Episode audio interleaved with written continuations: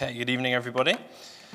Um, for those of you who are here this morning, please don't panic. This isn't just simply a rereading um, of this morning's notes for you. Um, as I said this morning, though, I really feel like God's kind of bringing some things together. I feel like He's been doing some things that kind of move beyond our control. Uh, last Sunday, for those of you that don't know, was BMS's Day of Prayer, which had been written into part of Mark's structure but was well outside of my capacity to think about in the short time I had. So it became evident that I still wanted us to take some time as a church to pray for the work that BMS do. And as I said this morning, had an opportunity to be away at Saundersfoot with some other ministers, and BMS had a section there. And again, it just felt like God was reminding me of that. So when I looked at this passage, I kind of realized that we can use it as a Sunday school message. It's something that we talk about with kids. We can use it as we did this morning in a very practical sense to challenge ourselves, and we can also look at it from a very spiritual sense. A very real sense of how is it that we feel we should respond. Because in the passage we read of an immediate problem, a situation practically in front of the people. They choose to pass by, they choose to help. But the person is robbed, he's left to die, and how we as people choose to respond to the situations that come before us is important. It's key the people that we want to be, how we respond in those moments. But what happens when that practical response is taken away from us? How do we choose to respond? Who do we want to be when we can't simply be the solution to the problem? For whatever reason, maybe it's that it's outside of our skill set. Maybe we really haven't got the space, the time, or the opportunity to be involved. Maybe it's because it's no longer just in our neighborhood, but it's in our world. How do we read these kind of texts and then respond with that heart that Jesus tells us to have when it's not practical, when it's not something we can get our hands on? I do believe Jesus uses these three people as an example for us to look at ourselves and how we respond, but I do also believe we can look at it from a spiritual level.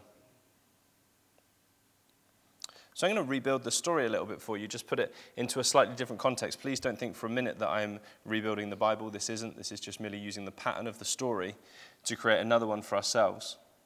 There's a country that's in transition. It's beginning to rebuild its economy, its whole structure, and its people. When two disasters strike, First, there's a huge earthquake, which tore down buildings, left millions homeless without water or food. Secondly, around that time, a new leader was installed who left the world wondering if there was any good left in that country.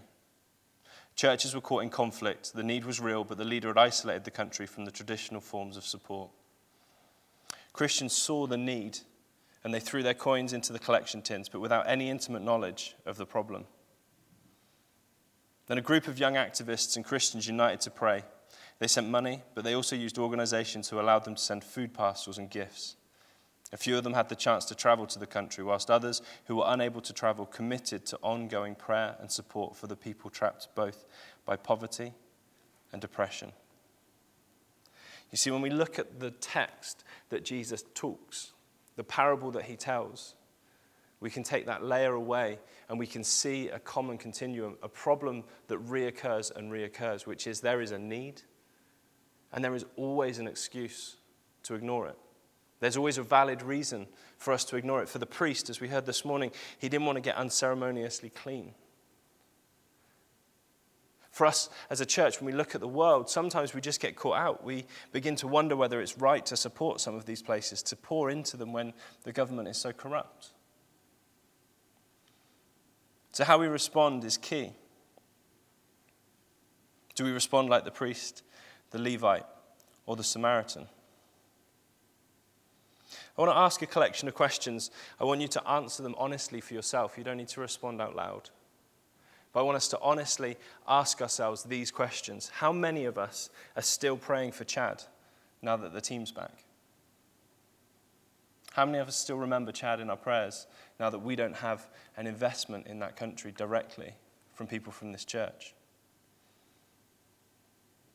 How many of us can honestly say that we pray for Tearfund, the leprosy mission, or Wales when it's not the focus of that month, when there's not an inlay in our newsletter to remind us? How many of us know the percentage of people currently caught in poverty in North Korea? It's very easy for us to hear these things, to know of these things, but do we commit to finding out more? To knowing more? I had the privilege of spending some time with Peter Cho, and he was saying to me that the projection that we receive of North Korea, that the news give us, is incredibly isolated. They estimate that about 1% of the population lives in the capital. They live above the poverty line. That leaves 99 regular civilians, regular people, living below poverty. Another thing that I was completely unaware of, a lot of this message is written from my own challenges. I was completely unaware of the fact that you aren't allowed to travel from village to village in North Korea. So if we had no food in Risca, but Crosskeys and Rogerstone did, we couldn't go. We wouldn't be allowed to, at the risk of death, to travel to find food. It is a country that is in desperate need of prayer and help. And yet, all we see from the news is a dictator, a leader who threatens our peace. How do we respond when the challenge is that real? How many of us remember to pray for Haiti all these years after that country was nearly destroyed? nearly destroyed. Yet, as the news cycle flows, as our attention is taken to other things, we seem to step back from our responsibility as the Good Samaritan. We move into the role of the Levite and the priest. Life's moving on, we're busy, we've got other things to do, other things take our attention. We're going to use a video in a moment where BMS just explain how they support countries that have been rocked by devastation. Um, there is a whole section about giving in it. That's not the bit I want us to focus on. I just want us to listen to the process that they've put in place to deal with this. Verse 35 of the passage that we read The next day he took out two denarii, gave them to the innkeeper. Look after him, he said, and when I return, I will reimburse you for any extra expense you may have. It is very easy to respond in the moment. The videos that we watch, the things that the news cycles have, are so heart wrenching. We're compelled to respond, but as the news cycle fades, as our attention is drawn to other things, how do we continue to help a country rebuild from nothing? How do we equip ourselves as a people to continue being the Good Samaritan beyond the initial impact? So, we're just going to watch this video together just to give us some insight into the amazing work that BMS do beyond the news cycle. We all know how it works. Disasters happen. We don't know why. The poor suffer. You donate money. The West swoops in and fixes everything. Everyone lives happily ever after. It's a comforting thought, but it's not how it works. A disaster may be news for a month, but the recovery process can take decades. Rebuilding homes, roads, schools, hospitals, economies, the social fabric can take years. Psychological scars don't heal when TV crews leave, and outsiders don't always know best. That's why BMS works with local partners, sends money more often than people, or goods that threaten local economies and gives more grants to long term recovery than immediate relief. Why? We pay for food and medicine as well as trauma counseling and rehabilitation. We react to disasters, but we also prepare for them.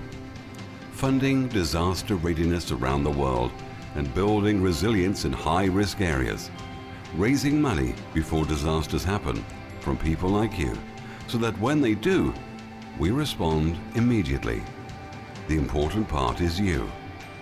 Without your giving, none of this happens. With your giving, it can. That's how it works. Give now to BMS Disaster Recovery.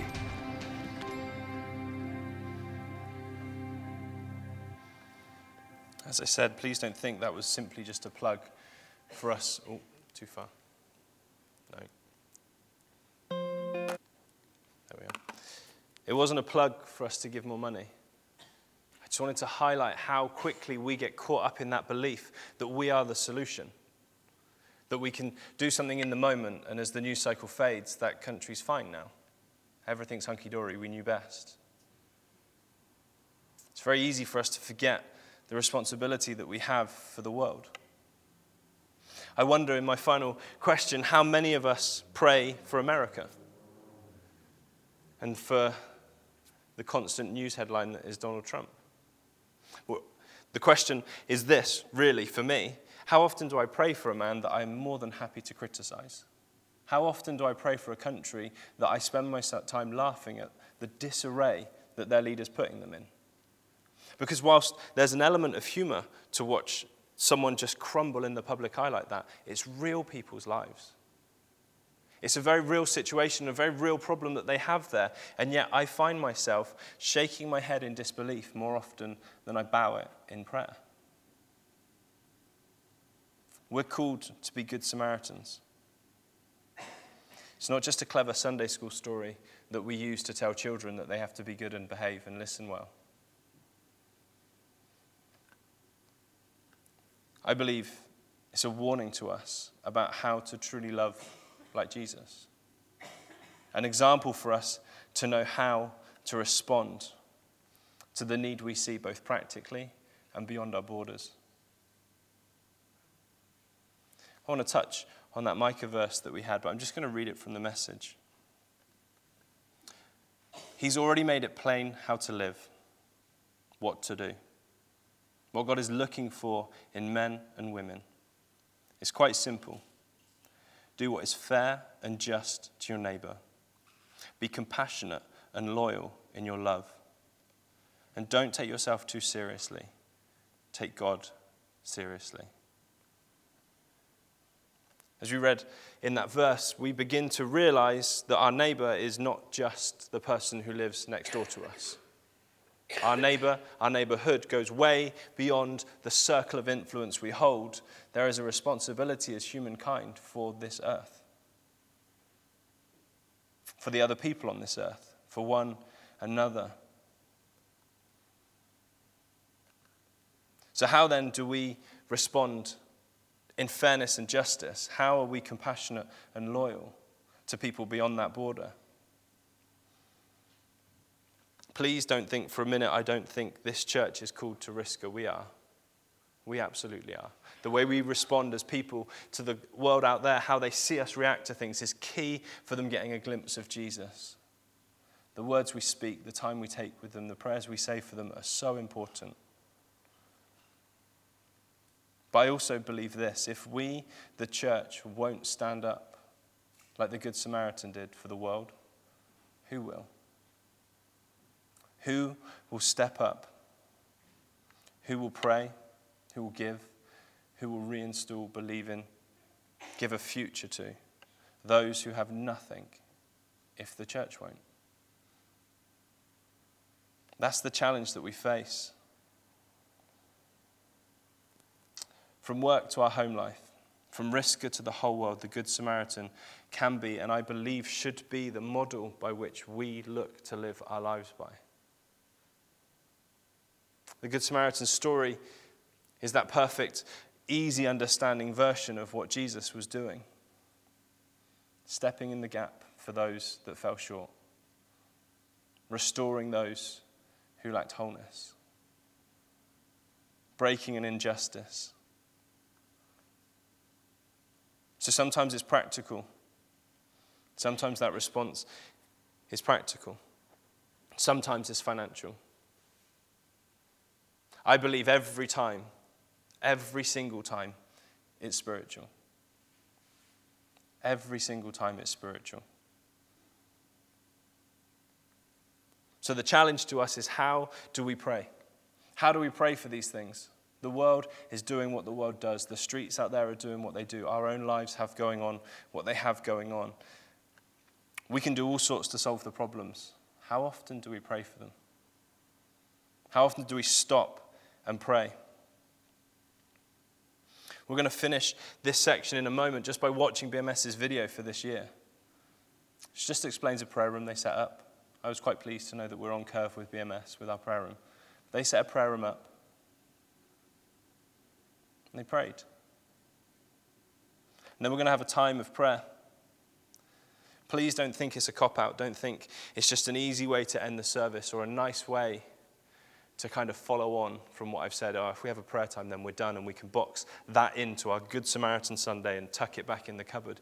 The reason we're going to pray is it's the one thing we have that makes a difference every time. It's the one thing we have that we can always go to, no matter what resources we have, no matter, no matter what space we find ourselves in. Prayer is always available. When we look at the world, when we look at our lives, we could bury our heads in the sand. We can consider it their problem, someone else's issue to deal with. We could end now and have a lovely cup of tea. Or I believe we can become the Good Samaritan. I believe that we can stop, make time in our days, stop the things that we are doing, and engage in this world's problems with God that we can personally journey the world's problems with God. I love that Micah verse. I always have. I've always been drawn to short sections of passage that outline how I think humanity works at its most stunning. Be fair and just to your neighbor, compassionate and loving don't take yourself too seriously. Take God seriously. I don't want to be a blind giver. I don't want to just put money in pots. I want to find out what I'm giving to. Please don't think I'm saying stop giving. It's not what I'm saying, but find out. Engage deeper than that first response because at some point the money runs out. At some point, the Western world leaves these countries because there's a structure in place that's strong enough, but the problems are still real for these people. The spiritual problems that they have are still very real. I don't want to become a person that only remembers to pray on a Sunday. It's probably the biggest fear I have. That life gets so busy, we get so important, that the only time we stop to pray is Sundays. I don't want to consider the rest of the world when it's a news cycle. I don't want to become a reactive prayer to situations that I see. I want it to become a part of the way that I pray. I believe we are all called to be the Good Samaritan, both in action and word, in a visual response and in a spiritual sense. So we're going to have an opportunity now to pray. We're going to watch this video, and then I'm just going to raise a few areas for us to pray, and then we're just going to have an open time of prayer. Feel free to pray quietly in your head. Please feel free to pray out loud. Some of the things I raise you'll know about, some you won't. Some things that I don't raise will be on your heart. There is no right or wrong way to do this. But I do believe God is calling us to be responsive to the things that are going on around us. So we're going to watch this video, and I'm just going to lead us in this prayer time.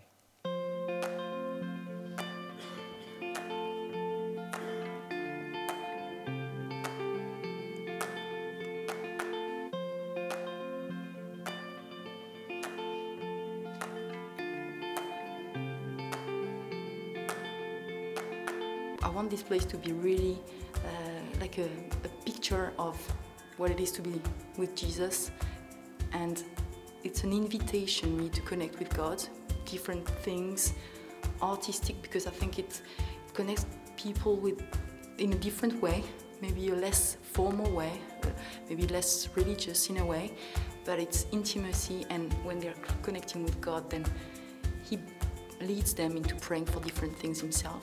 Here for instance, we're inviting them to pray for the world and just inviting them to take one of these little hearts as the invitation and to place it where they feel on the map their heart is beating. So like a prayer, and as they just lay a little heart on this map, it's like if they were saying, God bless this place. This is for the family. They all have families and they all love their families.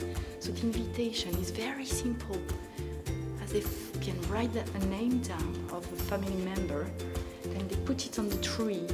And as they do it, as they stick this little word on name on the on the tree, then it's again faith that God is going to do something uh, in their families' lives. These are very, very, for me, very encouraging when I see young people writing so many names of people they're praying for so that these folks will meet Jesus. So that means they young, the young people, sometimes you think, oh, they don't really, they are not interested in praying. But they are, they are connecting, and I think it's helping them because it's making your prayer um, concrete, something uh, it's, it's just helpful for them, I think, to find a, a very practical way of praying. Here in this place, they can write things, I don't know what they've written, between them and God, things that maybe they feel impossible, but actually with God, it can make them possible. So they're writing here prayers, some stuff that they really are desperate to see God do. And, and I, I know God is, knows what's on these words, and I think it's really a yeah a way for them to express things that maybe they they would find maybe hard to express in different ways. So it's different ways of, of really connecting with God and and from what you see, the way they express their worship here, you can actually see their prayer, their prayers, and to me, it's such an encouragement to keep organizing things like this because I think it helps them really get close to God's heart. For most of them, they come and tell me that they have never experienced anything like this before, and I'm so happy that it's for them an experience of something, an experience of something that that that uh, brings joy to them. I, I, get a chance to meet quite a few of them and encourage them if that if it's something that works for them to bring that back to their own church and maybe create spaces like this. I think it's very ideal for young people, but not only for young people. I don't consider myself as a young person anymore, and still, this is really much a way for me to express my worship through artistic stuff and and uh, practical stuff. This can really also impact all the churches of the Baptist Federation, and even probably beyond France as well.